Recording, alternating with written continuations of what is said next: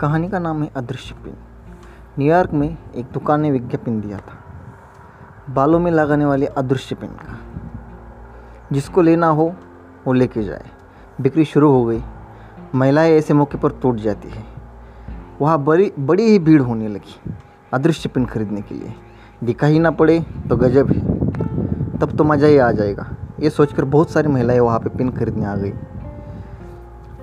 जब कोई महिला वहाँ पे पिन खरीदने जाती थी तो दुकानदार उन्हें खाली डिब्बा दे देता था।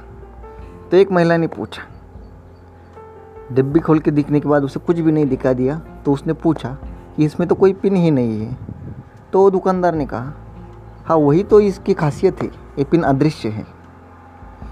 अदृश्य पिन आपको भला कैसे दिखाई पड़ेगी? तो उस महिला ने कहा, कुछ तो दिखाई पड़ता होगा। तो उसने कहा, कुछ भी नहीं दिखाई पड़ता। तो उसके साथ वो झगड़ने लगी। तो उसने कहा, तुम्हें खरीदना है तो खरीदो। लोग यहाँ पे लाइन लगा कर खड़े हैं। तीन साल, तीन हफ़्ते से स्टॉक में है, स्टॉक में नहीं है। जैसे ही स्टॉक आ जाता है, वैसे ख़त्म हो जाता है। अगर तुम्हें खरीदना है तो खरीद लो। बिक्री मेरी जारी है। लेना है तो लो, नहीं तो आप जा सकते हो। तो उस महिला ने कहा कि लेकिन इसमें कुछ भी नहीं है। आप तो इसके ही पैसे ले, खाली डिब्बे के ही पैसे ले रहे ले रहे हो।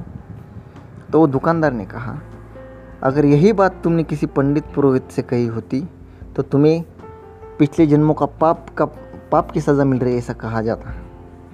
तब तो तुम वहाँ पे कुछ नहीं कही थी, और अब मेरे साथ तुम बहस कर रही हो। पाप पुण्य के नाम पे जो लोग धंधा करते हैं, उनके लिए ये स्टोरी थी, धर्मगुरु पंडित पुरोहित का जो अगर धंधा तोड़ना है तो इस चीज़ को सोचना बहुत ज़रूरी है। वो ऐसी चीज़ बेचते हैं, जो दिखाई ही नहीं पड़ती। स्वर्ग, नरक, पाप, पुण्य, ऐसे ही वो चीज़ें बेचते हैं जो दिखाई ही नहीं पड़ती।